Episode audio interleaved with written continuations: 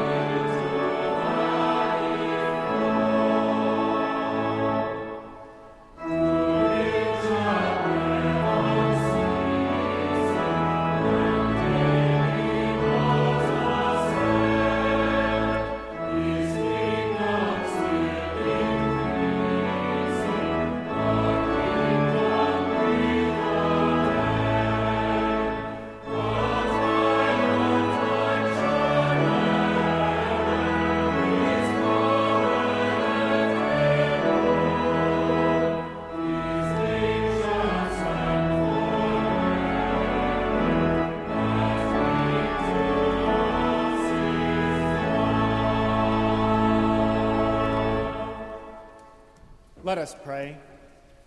All powerful God, increase our strength of will for doing good, that Christ may find an eager welcome at his coming, and call us to his side in the kingdom of heaven, where he lives and reigns with you and the Holy Spirit, one God, forever and ever. Amen. We light the first Advent candle in the spirit of hope. With penitent hearts, we turn toward the light of hope in a world of darkness. Let us pray. Heavenly Father, you have created a universe of light. Forgive us when we return to darkness. Lord, have mercy. Lord Jesus, you are the light of the world. Cleanse and heal our blinded sight. Christ, have mercy. Holy Spirit, you give us light in our hearts. Renew us in faith and love. Lord, have mercy. Let us continue in a spirit of confession in silence during the singing of the Kyrie.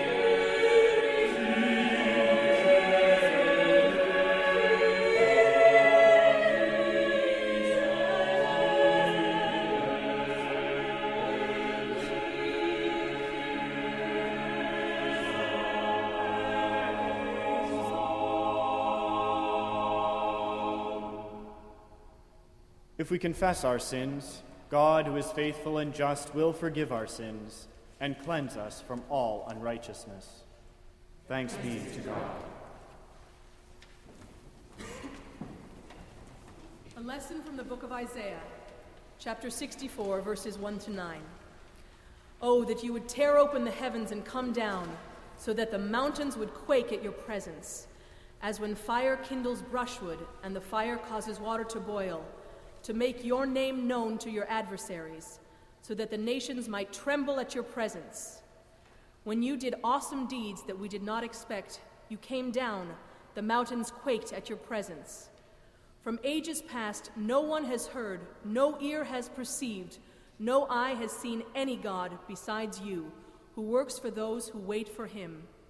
You meet those who gladly do right, those who remember you in your ways. But you were angry, and we sinned. Because you hid yourself, we transgressed. We have all become like one who is unclean, and all our righteous deeds are like a filthy cloth. We all fade like a leaf, and our iniquities, like the wind, take us away. There was no one who calls on your name or attempts to take hold of you, for you have hidden your face from us and have delivered us into the hand of our iniquity. Yet, O Lord, you are our Father. We are the clay, and you are our potter. We are all the work of your hand. Do not be exceedingly angry, O Lord, and do not remember iniquity forever. Now consider, we are all your people. The word of the Lord. Thanks be to God.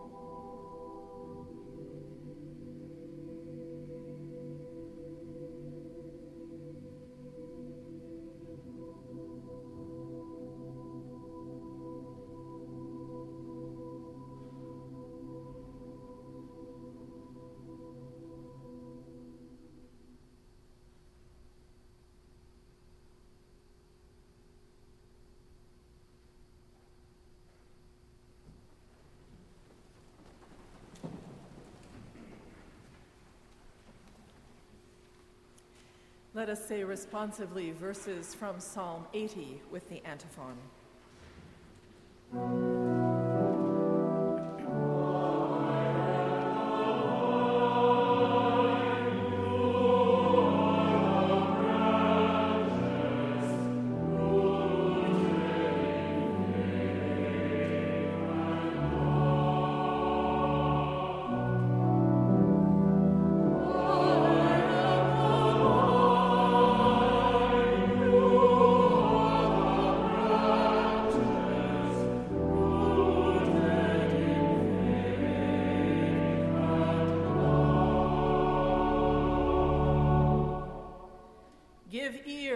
Shepherd of Israel, you who lead Joseph's people like a flock.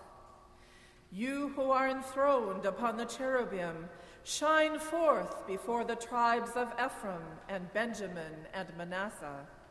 Stir up your might and come to save us.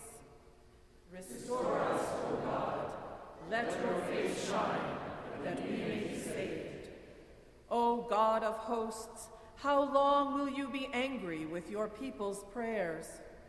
You have fed them with the bread of tears, and given them tears to drink in full measure. You make us the scorn of our neighbors. Our enemies laugh among themselves. Restore us, O God of hosts. Let your face shine, that we may be saved.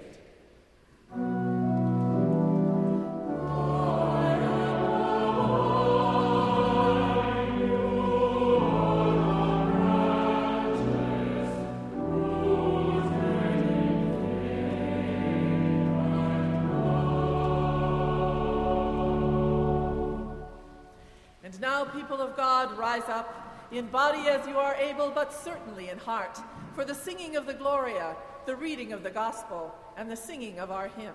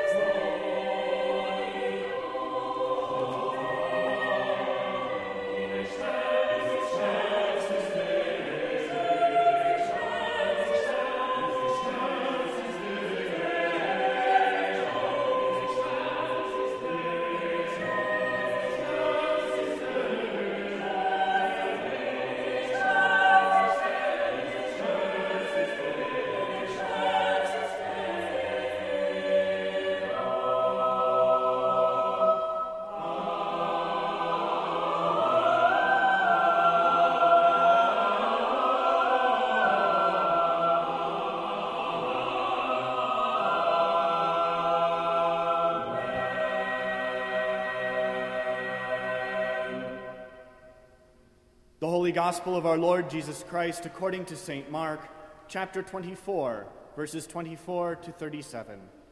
Glory to you, O Lord. But in those days, after that suffering, the sun will be darkened, and the moon will not give its light, and the stars will be falling from heaven, and the powers in the heavens will be shaken. Then they will see the Son of Man coming in clouds with great power and glory. Then he will send out the angels and gather his elect from the four winds, from the ends of the earth to the ends of heaven. From the fig tree, learn its lesson. As soon as its branch becomes tender and puts forth its leaves, you know that summer is near. So also, when you see these things taking place, you know that he is near, at the very gates. Truly I tell you, this generation will not pass away until all these things have taken place.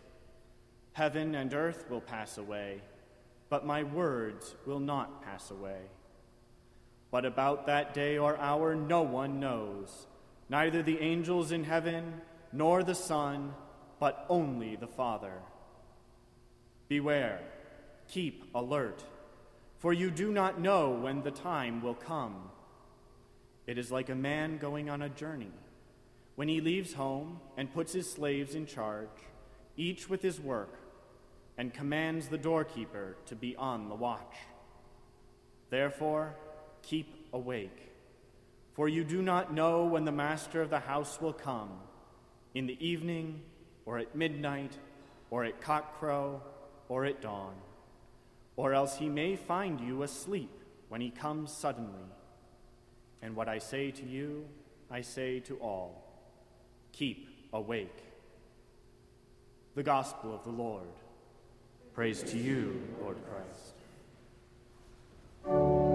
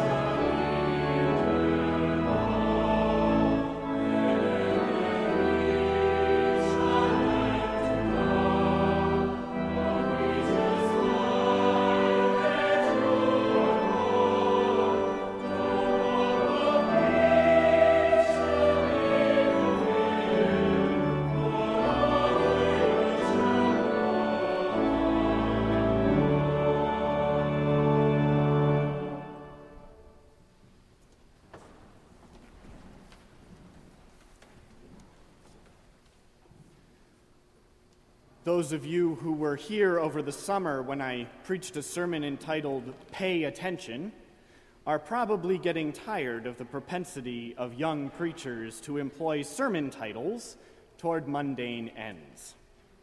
You may be thinking, apparently, pay attention didn't go so well. So now he's hoping we'll just stay awake. Just you wait until Dean Hill assigns me to preach the parable of the wedding banquet, when the sermon title will be Show Up. No, far be it from me to discourage any impulse to congregational vigor during the sermon. Nevertheless, like last June, I hope the sermon itself will draw attention to other ends toward which the title might be pointing. May God be with you. Let us pray. Almighty God, give us grace to cast away the works of darkness and to put on the armor of light, now in the time of this mortal life, in which your Son, Jesus Christ, came to us in great humility, that on the last day, when he shall come again in his glorious majesty to judge the living and the dead, we may rise to the life immortal. Through him who is alive and reigns with you in the unity of the Holy Spirit, one God, now and forever. Amen.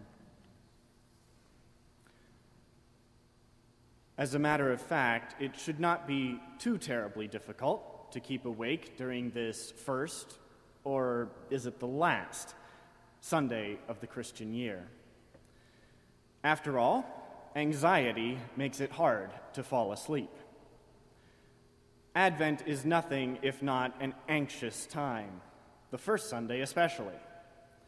Time itself seems to have gotten wrapped around.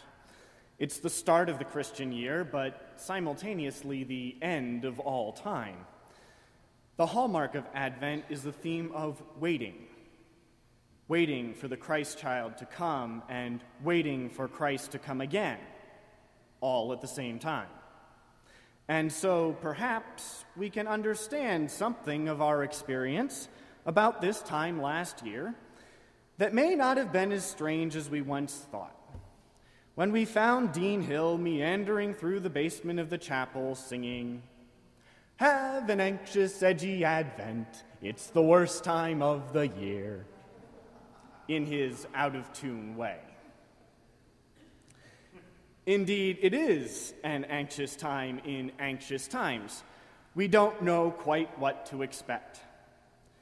Will the stock market continue its dramatic climbs as it has since the next economic team was announced? Or will it take another staggering drop as yet another financial firm or an automotive company announces insolvency and bankruptcy? Of course, it could be that our anxiety about the economy is blinding us from other concerns that should be more pressing. Will 10 men with guns, wearing designer t shirts and blue jeans, come shouting into our favorite restaurants and hotels, even our places of worship, as happened this past week in Mumbai? No, say it isn't so. This is the season of hope. At least we hope so. Surely some of the hostages in the Oberoi Hotel harbored a few apocalyptic thoughts, perhaps along the lines of those proffered in our prophetic text this morning. Oh, that you would tear open the heavens and come down, so that the mountains would quake at your presence, as when fire kindles brushwood and the fire causes water to boil to make your name known to your adversaries, so that the nations might tremble at your presence. When you did awesome deeds that we did not expect, you came down. The mountains quaked at your presence. From ages past, no one has heard, no ear has perceived, no eye has seen any God besides you who works for those who wait for him. Seems like a good idea, we think for God to show up right about now and overcome our adversaries. As we hide under a table, we can imagine the archangel Michael striding forth, knocking the gun out of the young man's hands, and cleaving his head from his shoulders with a fiery sword. After all, surely we are God's elect, and our gospel lesson tells us he will send out the angels and gather his elect from the four winds, from the ends of the earth to the ends of heaven. Imaginations of supernatural interventions in the face of extreme terror and distress are probably coping mechanisms. They distract us from the carnage going on about us and provide a sense of calming and assurance that holds back the instinctual fight or flight reactions that could draw more attention to us. To such ends, they are surely good things. But what are we to make of them when the terror and carnage stop? How might we understand such experiences in the light of day? And what are we to make of the fact that there was no angel with a fiery sword? The first thing we might do is give thanks that the God who creates us creates us with coping mechanisms so that we have a better chance of surviving such acts of terrorism. Not all did survive, we know. And for them, their families, and friends, we pray especially this morning. Of course, it may be that the next morning, in the light of day, we find ourselves quietly relieved that no angel with a fiery sword actually showed up. If one had, then there really would be some explaining to do. No, in the scientific age, our problem is less explaining why God does not intervene in mundane affairs, and more how to understand our traditions and texts that make claims to past and future divine interventions. Such understandings are especially hard to come by when it is Jesus who predicts the intervention. After all, no one wants to be caught claiming that the Son of God was wrong. On the other hand, it may be less that Jesus was wrong and more that there is something inadequate in our interpretive framework, more specifically, in our understanding of time.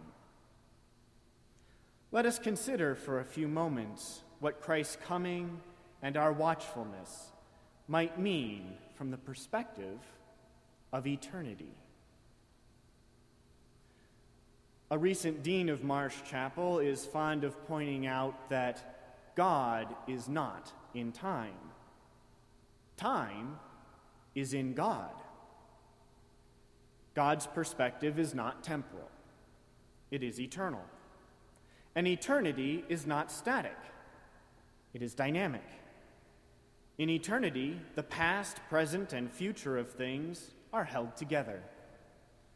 In time, Things have pasts that do not change, and futures that are open except as constrained by the unchanging past and present choices. But in eternity, we are both our present selves, conditioned by all of our past choices, and our past selves prior to having made those choices, and all of the future selves that are possible given the choices we have or might have made. That's enough metaphysics for one sermon, or perhaps too much. But what does it mean for our texts?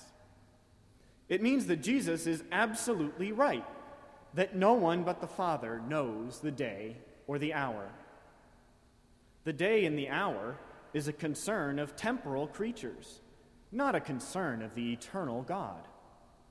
God comes to us in all the modes of time past, present, and future. God comes to us in the present by offering us our past selves, out of which we, which we choose to continue or change course in light of future possibilities. God comes to us in the past as the value we have achieved in our choices as they were present according to the possibilities that were future.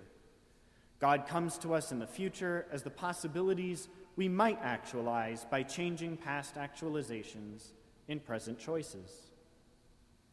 And so, Jesus was also right to say that this generation will not pass away until all these things have taken place. By the time each generation passes away, God has come to all of the members of that generation in their past actuality, in their present choices, and in their future possibilities at each moment of their lifetimes. So, too, heaven and earth will pass away but my words will not pass away. Heaven and earth are parts of creation, and so are subject to temporality. Time passes. This is obvious. But Jesus' words will not pass away. God is eternal, and so God comes to us in all of the pasts, and all of the presents, and all of the futures of our lives. What then does it mean to keep awake? Does it mean that we are to be on the lookout for angels with fiery swords? Well, maybe for those brief moments when the gunmen are shooting up the dining room and we are appropriately cowering under the table. But the rest of the time, to keep awake is to attune ourselves to the coming of God in every moment of our lives in eternal perspective. God is continually coming to us in each moment as it has a past, a present, and a future. Jesus is surely right that we do not know when the master of the house will come in the evening, or at midnight, or at cockcrow, or at dawn. We do not know when, because when is a question of temporal creatures. The eternal God comes to us in the evening and at midnight and at cockcrow and at dawn, as each watch of the night passes from future possibility into present choice and then into past actuality. But before we go on about our way, happily rejoicing that God is eternally come, it is important to pause for a moment and remember that God's coming is not always such a happy or pleasant thing. Did you hear it? Did you hear last week as the choir sang Johann Sebastian Bach's Cantata 147, Herz und Mund und Tat und Leben? Well, perhaps you didn't if you don't speak German. But hopefully you read it in the translation. Heart and mouth and deed and life must give testimony of Christ without fear or hypocrisy that he is God and Savior. Indeed, all of this talk of God coming to us in each and all of the modes of time is a giving of testimony that Christ is God and Savior. But to what do we testify? The tenor recitative declaims Mary giving thanks for the Christ child, and we too give thanks. But it also announces Christ as both liberator and judge. We can rest comfortably with the freedom Christ brings, but are we willing to welcome the coming of Christ in judgment, as our rose window depicts? Later, the bass depicts Christ coming both to throw down and to lift up. Surely, we all know both moments in our lives worthy of being cast down and times worthy of being lifted up. As the tenor sings at the beginning of the second half of the cantata, we are in need of help to acknowledge God who comes to us in prosperity and in woe, in joy and in sorrow. Bach leaves us resting in the arms of a loving and caring Christ but we would do well to remember that God's coming is as sure as the sunrise and not always so docile. Our God is a consuming fire. Here, in the first week of Advent, time does indeed collapse together, and we catch a glimpse of the coming to us of the wild God who creates the world out of eternity. The good news for us today is that a day of peace does shine for us, albeit dimly. It shines to us out of the future through which God is also present to us, through our hopes and prayers and dreams. It shines to us who are awake to the eternity of which we are created and judged. And what I say to you, I say to all keep awake. Amen.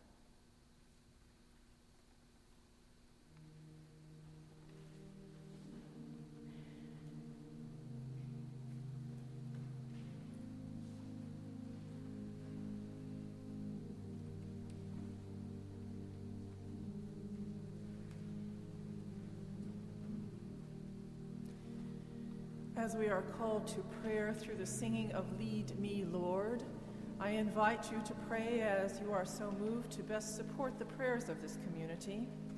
Come and kneel at the altar rail, stand as you are, raise your hands, pray aloud in your first language, speak aloud or be silent.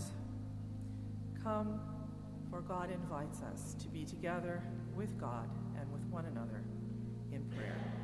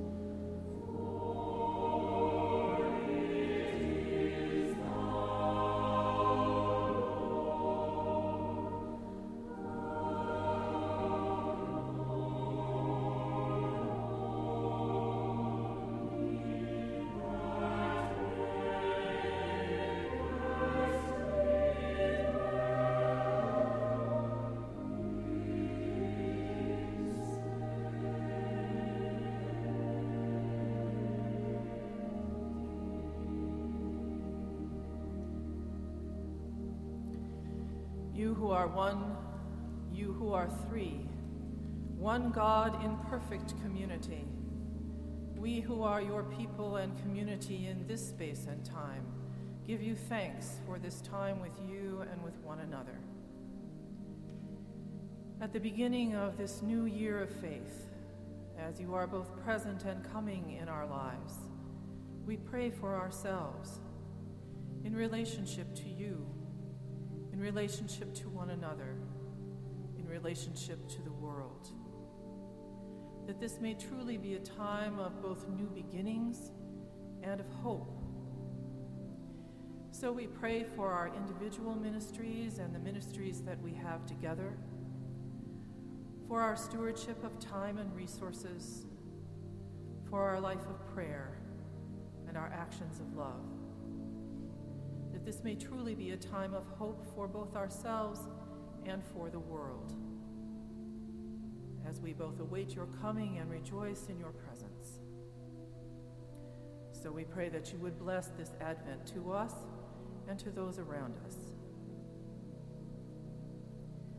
We pray also for the world as your creation, that we may increase our holy stewardship of its resources for our common wealth and our common good.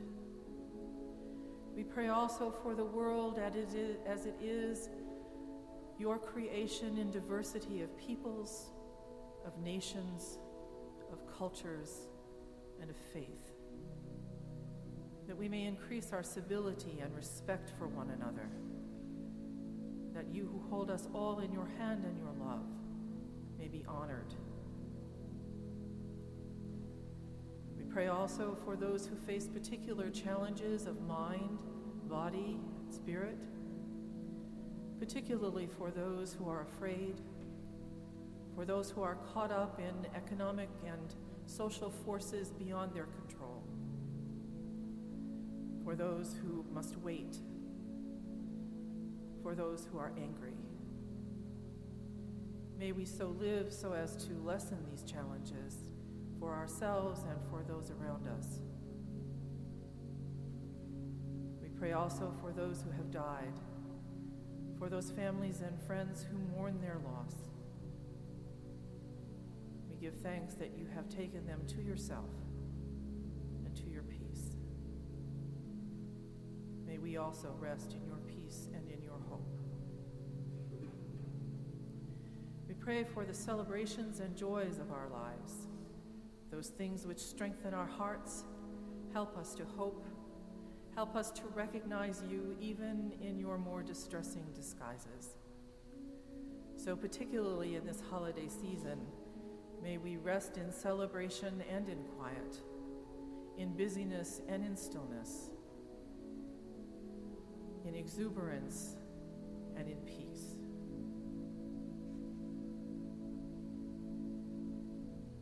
So bless our Advent to us as we begin this day.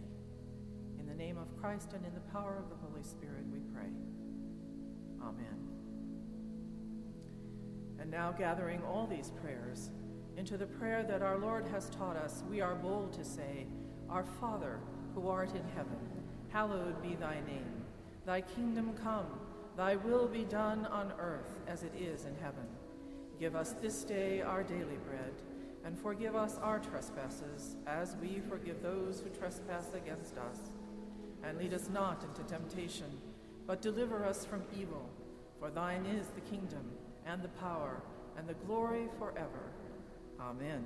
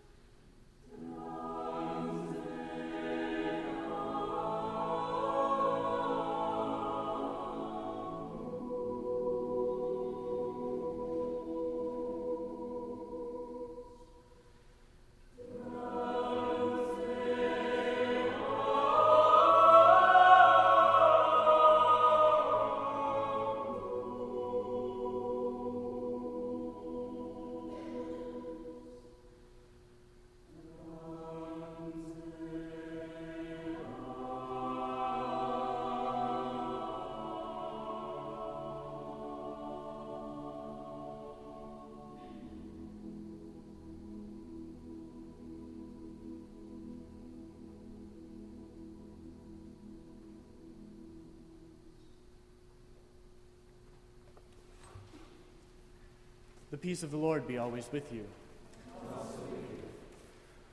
We greet you this morning in the name of the Christ who is yet to come.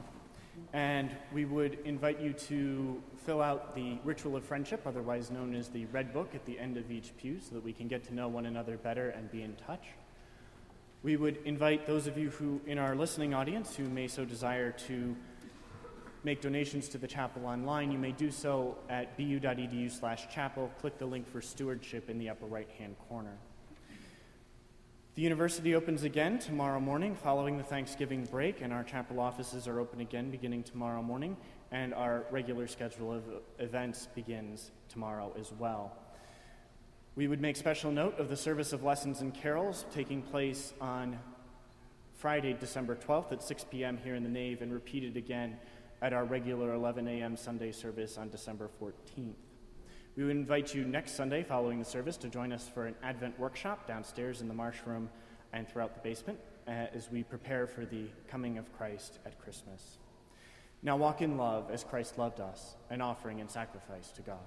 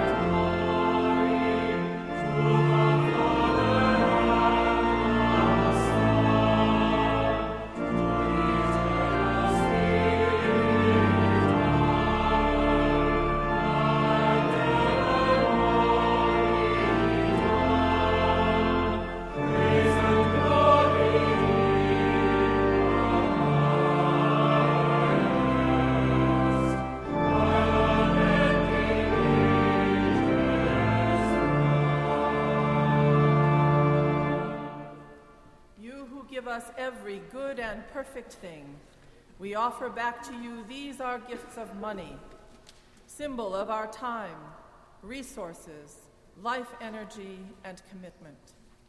May we who give these gifts and those who receive them be strengthened and encouraged in the life of faith, that we may continue your work of love and justice in the world.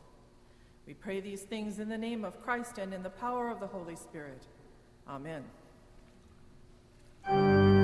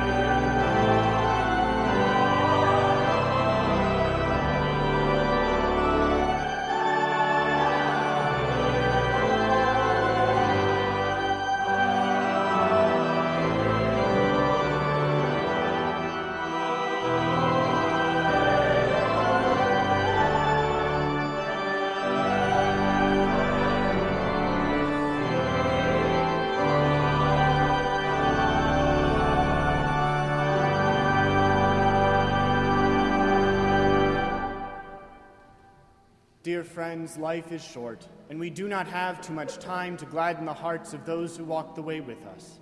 So be swift to love and make haste to be kind. In the presence of Almighty God, Father, Son, and Holy Spirit, abide and remain with you always, this day and forevermore. Amen.